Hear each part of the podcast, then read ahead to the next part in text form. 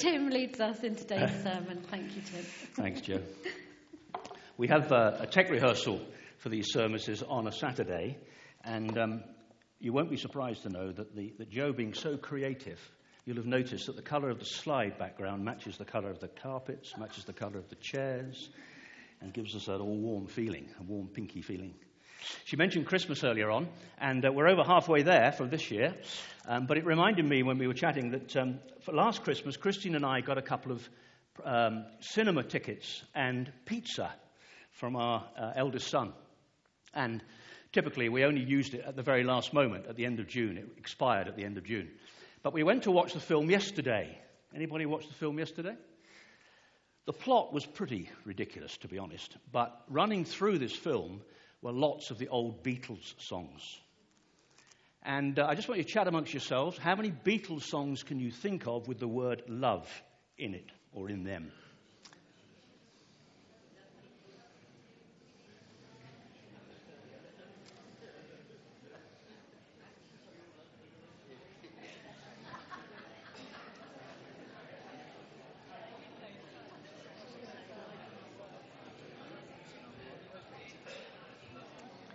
got a slide for that? I thought we had a slide for that.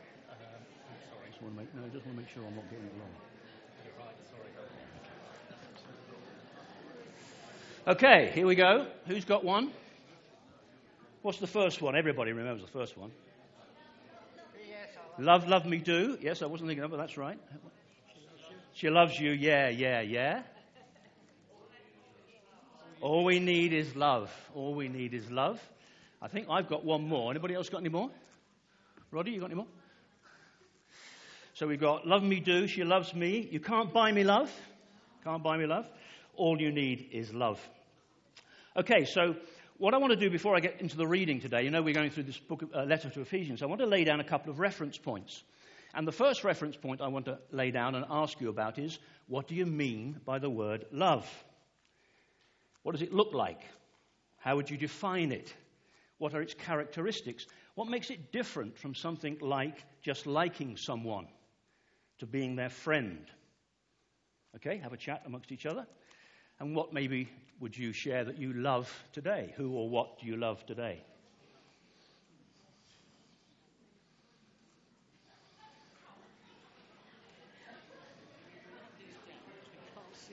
I've got put them down there.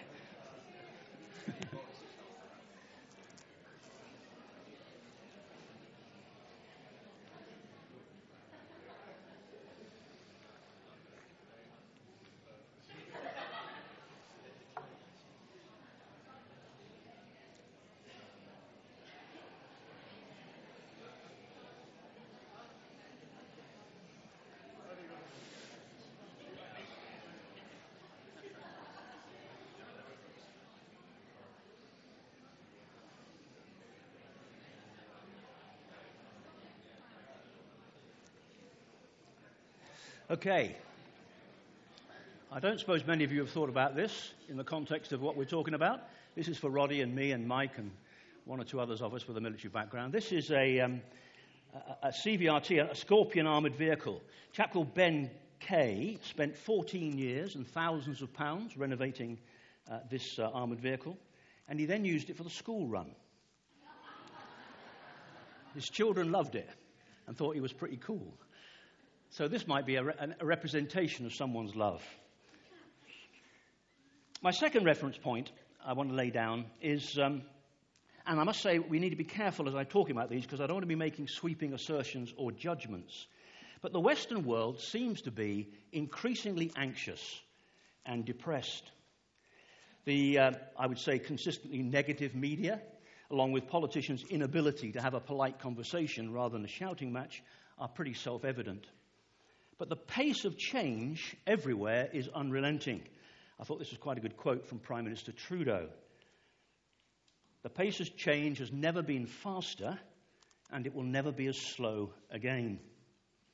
Economic demands for endless growth, greater efficiency, more effectiveness, hard and stretched targets. Anybody work for an organization with a hard and stretched target? Dave does. I used to work, and I still work with some. All demanding And if our stretch targets, our hard targets are reached, we're simply given more demanding ones.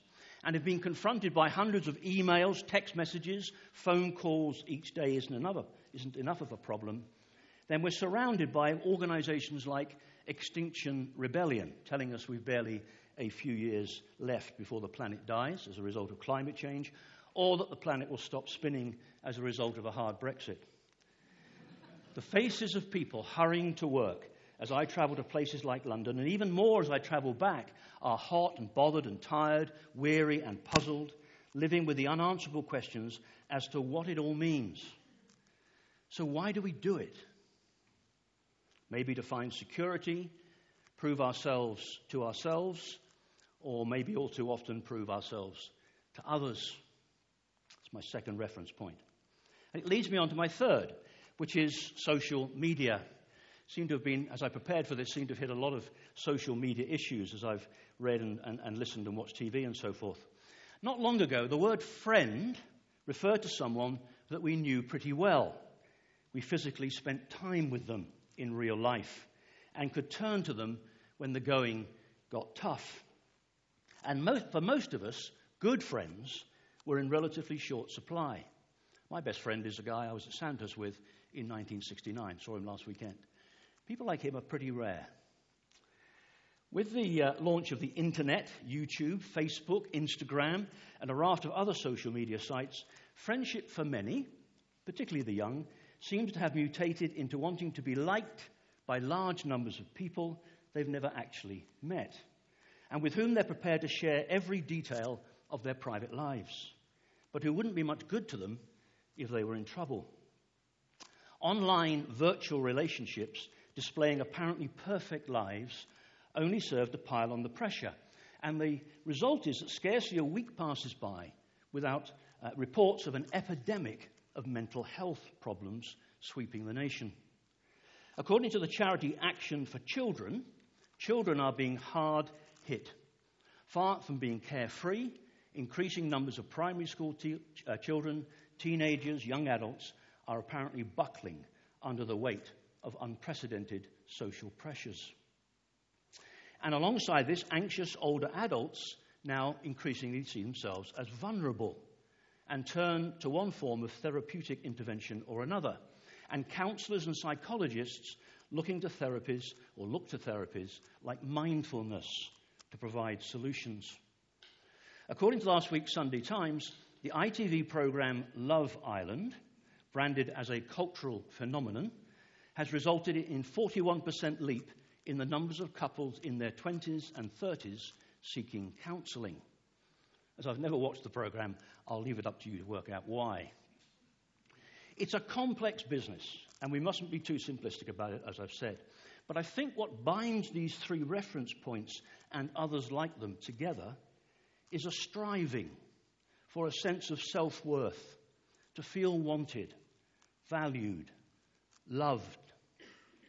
And whilst to coin the, relation, the words of another 60s song, love is all around us, in a world of so called blended families, broken relationships, and increasing loneliness, that love for many seems a million miles away. I was reading an article recently about the newly elected mayor of Istanbul's 50 page campaign strategy. Do you remember he won and President Erdogan made him fight the mayoral elections again? His uh, campaign strategy was a book called The Book of Radical Love. His first principle was ignore Erdogan, but love those who love him. In refusing to run a bitter political campaign, he instructed his supporters to find a neighbour who doesn't think like you and then just give them a hug. That stands in pretty stark contrast to many other political leaders I can think of. Interestingly, the article ends by arguing that maybe it's time for radical love here in the UK, an issue which we're going to return to. So let's see what the Bible has to say about this. Anne's going to come and read to us from our letter to, uh, Paul's letter to the Ephesians. We're now well into chapter 3. Some of you may recognize a couple of the verses from what Anne's going to read because they're written on the wall or one of the walls in the prayer room. So listen out if you use the prayer room. Anne. Thank you. Uh, so the, the reading this morning is taken from Paul's letter to the Ephesians, chapter 3, beginning at the 14th verse. It can be found on page 1174 of the Church Bibles, and hopefully it's going to be up there as well. Um, as Tim said, this is Paul's real prayer for the Ephesians. For this reason, I kneel before the Father, from whom every family in heaven and on earth derives its name. I pray that out of his glorious riches he may strengthen you with power through his Spirit in your inner being, so that Christ may dwell in your hearts through faith. And I pray that you, being rooted and established in love, may have power, together with all the Lord's holy people, to grasp how wide and long and high and deep is the love of Christ, and to know this love that surpasses knowledge, that you may be filled to the measure of all the fullness of God. Now, to him who is able to do immeasurably more than all we ask or imagine, according to his power that is at work within us. To him be glory in the church and in Christ Jesus throughout all generations, forever and ever. Amen. This is the word of the Lord. Amen. Thank you, Anne. Beautifully read. So do keep your Bibles open if you've got one. There are some at the uh, edges of the, uh, of the seats, and uh, we're going to keep the first part of the reading up on the screen to begin with. Today is week six in our series on Paul's letter to the church in Ephesus, and there's five more weeks to come, so we're almost halfway through.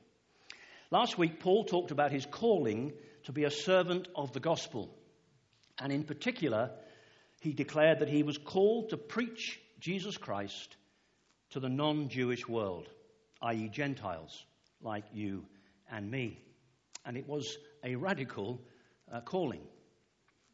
He now declares at the, beginning of this, uh, at the beginning of this reading that this is the reason that he kneels before the Father, he says, from whom the whole family in heaven and on earth derives its name.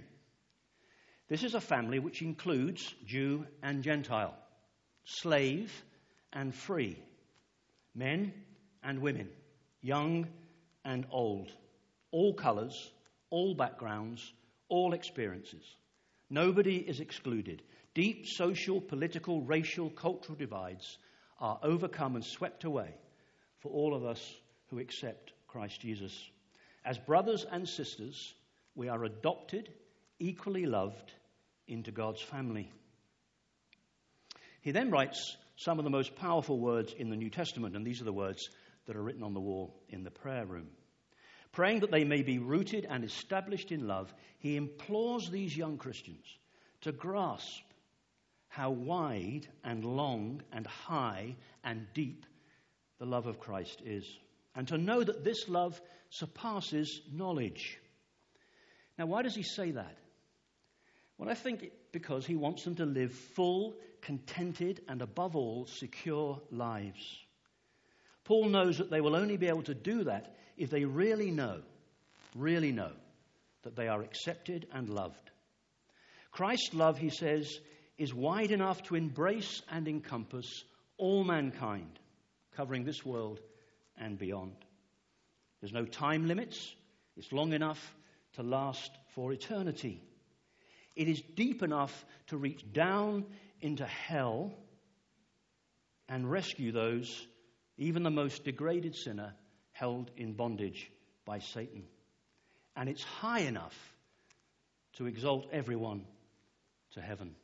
It's an awesome message. Paul is the most incredible writer when you read these verses, they're very powerful. And his prayer here mirrors the message, mirrors the message he writes to the Christians in Rome.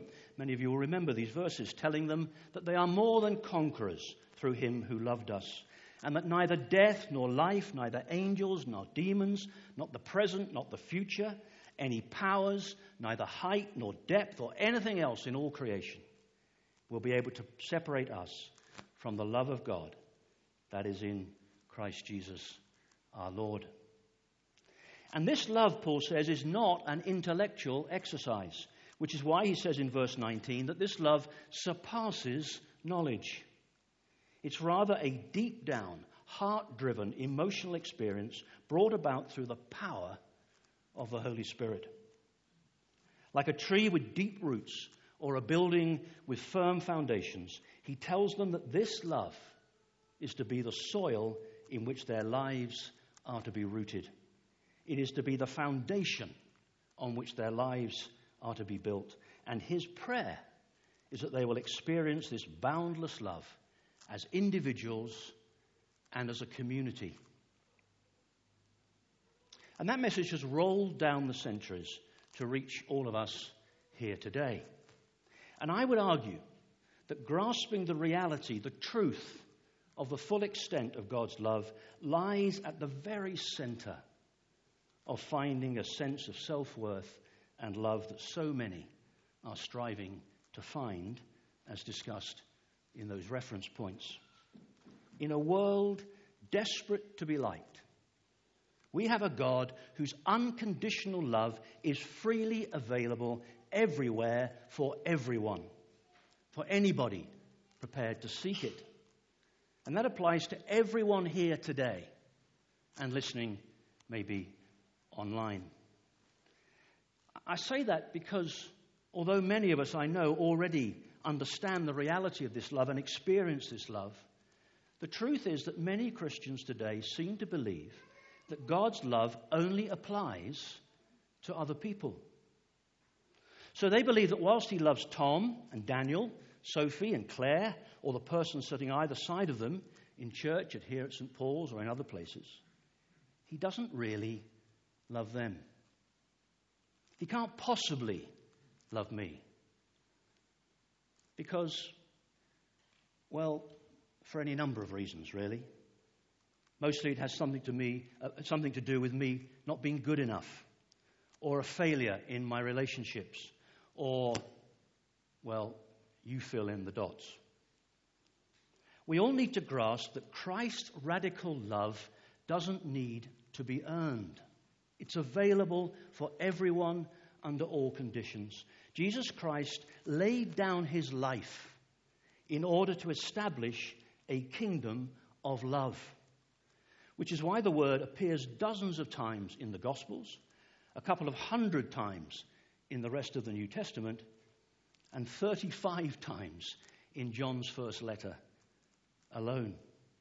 And John sums it up in this letter, in his first letter, by simply stating that God is love. From Christ's birth to his crucifixion, there are breathtaking glimpses into the heart of a creator God, all of them signifying just how far he is willing to go for you and for me.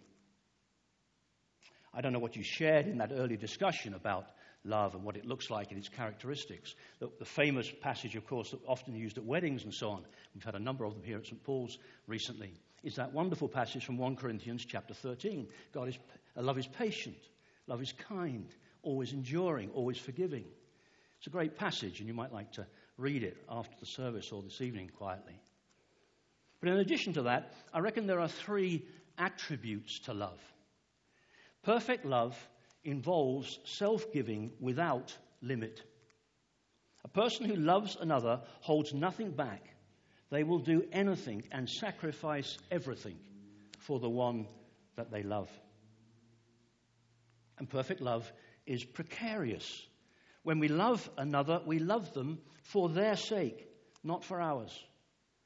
Such love is incompatible with an attempt to control or dominate the one we love. Love is therefore always potentially tragic because we can never be certain of our loved one's response. And all too often, that response may be a rejection of our love. The third mark of perfect love is therefore vulnerability. When we love someone, we grant them power over us. We cannot love and then remain detached or self sufficient. As self giving, love is therefore a form of surrender. It's not us, but the one we love who determines the success of the venture. Self giving without limit, sacrificing everything, handing over control and surrendering ourselves to the will of another. And the message of the Bible is that in Christ we have a creator God who does indeed give himself to the point of exhaustion and death. Because love sets no limits. A God who does not control what he has created, because love imposes no control or constraints. And a God who is infinitely vulnerable, as vulnerable as a newborn baby or as an innocent man who allows himself to be beaten up and strung up and executed on a wooden cross alongside a couple of criminals.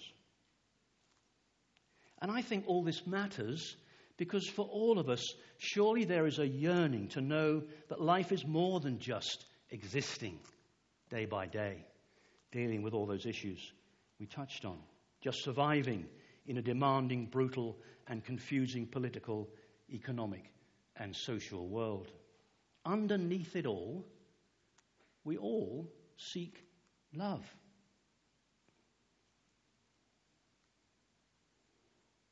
Hence, all those Beatles songs and the thousands of others just like them, and the films and the TV shows that we watch day by day, week by week, on the issue of love. So, that being so, let me end by asking you this question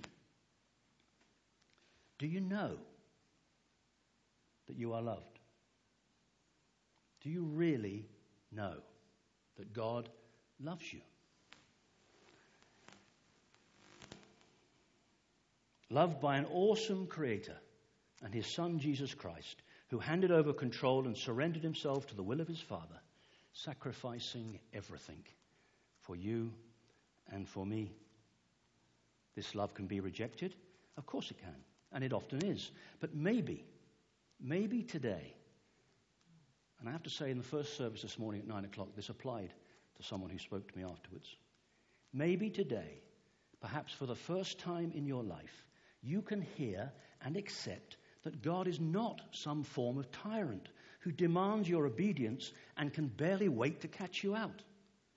Rather, he is an infinitely tender, radical lover who loves you just as you are for all your faults and your failings, and nothing can separate you from it. No matter how disjointed or disrupted your lives may have been in the past, or indeed are now. God knows and accepts you for who you are right here, right now. Now, I've no time for pious hopes, but over the years I've come to realize that God's plan for us, which is what this series is about, is that we should live our lives rooted and grounded in the reality of His radical love. That's the radical love we need to return to that was written in that article, know, I think it was the Times a week or so ago. Why? Because without the knowledge that we are loved, truly loved, by a Creator God and His Son Jesus Christ, we will never find a sense of self worth and a sense of love that so many of us strive for. That's the radical love we all need to return to the love of Christ, the love of God. For God is love. Let's just pray. Lord, there are times when silence seems best, and yet when we're faced with, the, with your love, we have to speak, if for no other reason than to say thank you. Your love turns the values of the world upside down. It strengthens and comforts us with the knowledge that you care, that you care for us all. It tells us that we belong to your family, and we thank you. We thank you that it's free, there's no price tag, we can't earn it, we can't bargain for it, we can just accept it. And I pray that for all of us here today, we can do indeed just that accept that you love us. Amen.